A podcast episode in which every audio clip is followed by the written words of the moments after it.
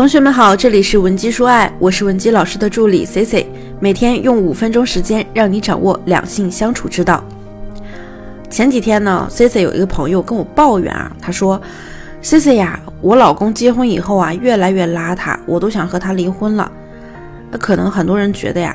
不至于吧，因为一个男人邋遢就要离婚，这你也太矫情了。事实上呢，我还是挺理解他的。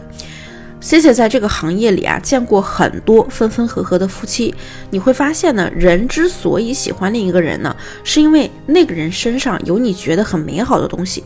而你开始讨厌这个人呢，也是因为你发现他身上的这些美好啊，一点点的消失的殆尽了。那很多时候呢，就会有同学问我啊，说，为什么一个人喜欢你的时候呢，爱你爱的无可救药，不喜欢你的时候呢，就立刻要跟你一拍两散，是不是显得特别的势利啊？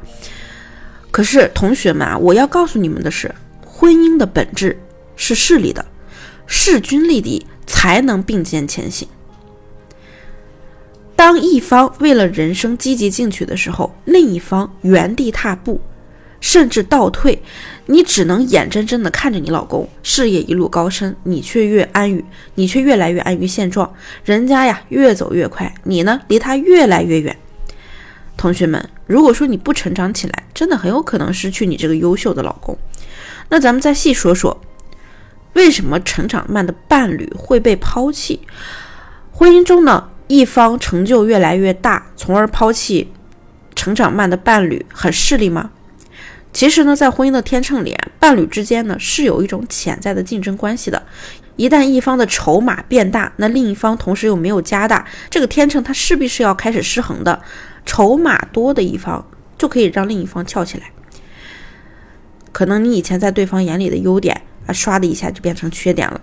也有人认为呢，那成长不同步的伴侣分开就是必然的，因为成长慢的伴侣呢，不可能总要求成长快的伴侣去做潜力股啊。倘若谁都一心只盼着对方优秀，那自己不努力，那谁会去主动的承担婚姻里的风险呢？在婚姻关系里啊，其实这个伴侣成长的速度不一致，并不是导致你们婚姻病变的主要问题。最重要的是，这种成长方式注定了你们关系的破裂。比如呢，有一种是揠苗助长式的成长。有的同学呢，可能看过《欢乐颂》，你还记不记得里面樊胜美和王柏川这一对？很多女性就是现实版的樊胜美，她们在婚前呢就会忧虑啊，身边人是不是潜力股，她们的伴侣呢也跟王柏川一样，是真心的想跟他们一起组建家庭。这样的恋人啊非常多。我有一个远房表哥呢，他和他老婆就是这样的。一开始呢，夫妻俩学历都差不多，都刚毕业，都是普通的本科，刚毕业不久，积蓄也不多，但是呢两个人愿意一起集资买房，虽然连装修的钱都是借的，但是呢却一起商量着努力还贷，相信呢生活会越来越好。但是有一天啊，这个美好的规律就被打乱了。他老婆呢把乡下的父母和弟弟都接过来了，两人呢日常开销突然增加了，霎时间啊，那些什么诗与远方啊都化作了泡沫，矛盾开始展现，慢慢的呢看对方呢都觉得不是那么的单纯了。表哥会觉得我这个老婆太自私了，根本没有考虑我为这个家做的一切啊，只想着一味的讨好父母，占我的便宜。那表哥说啊，现在呢彼此呢不可能像当初一样同步了，之前说好呢一起百米冲刺，现在呢由于对方父母的压力，变成了长期的马拉松，这不是量力而为，这是别有用心。而实际上呢，我那位表嫂我是知道的，她没有那么多心思，她只是表面呢看上去很强大，内心啊特别脆弱。她呢其实是把婚姻当做了一个好归宿。而当现实里呢有太多无法承受的焦虑之后呢，他就会拼命的把自己的需求投射到伴侣身上，让伴侣拯救自己。那伴侣习惯性的呵护呢，就会让他丧失了自我保护的本能，一味的把自己所有的负面情绪和压力托付给对方，直到对方无法承受的那天，就是主动和你结束关系的那天。那我们如何避免这种情况发生呢？或者这种不健康的婚姻，我们需要让它怎样来成长呢？首先，我们应该注重的是对伴侣责任感的需求。在婚前呢，我们很多人都喜欢跟对方约法三章，对吧？那婚后呢，又可能把这些三章啊改成4章、5章、6章、7章，这些都没有问题啊。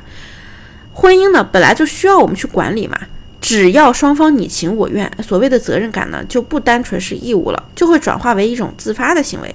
在婚姻中，你们乐意为对方效劳，把相互的需求呢合并为家庭的需求。无论是男主外女主内，还是男主内女主外，两个人在家庭中一定要先明确自己的位置，自己需要承担家里的哪些义务，分工合作时呢，才不会互相埋怨。婚姻有时候跟工作一样，都需要找到自己愿意扮演的角色，这样才有动力继续去投入。第二呢，就是尊重伴侣自我成长的需求。最好的共同成长式的婚姻呢，是精神开放的，它不是一个戒备森严的围城，只需要呢有一把包容的钥匙，打开你们共同的家门。比如说啊，你是我老公，你能赚更多钱，对这个家当然有好处，但如果这跟你的自我实现相违背，我宁愿你不要那么累，因为我心疼你，我们一家人呢可以有更多的时间待在一起，同样呢也是非常幸福的。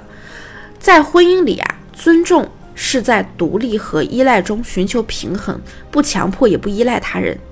自爱和他爱才会变得有可能。Cici 啊，经常对大家说，没有永远般配的婚姻，只有共同成长的夫妻。任何美好的婚姻都需要夫妻一同书写，一个人啊，再努力也成就不了的。今天的内容呢，也许有些冗长，如果说你没有读懂，你可以点赞、收藏，重新的回听。在婚姻中，如果你想让男人一直宠你，就要学会有效沟通。如果不会沟通呢，所有的技巧都是白搭。想让你们的关系迅速回暖呢，也很简单，可以添加我的微信文姬070，文姬的小写全拼070，我会给你进行一个专业的指导。当然，情感分析的部分我们是不会收取任何费用的。好了，今天的节目就到这里，我们下期内容再见。文姬说爱，迷茫情场，你的得力军师。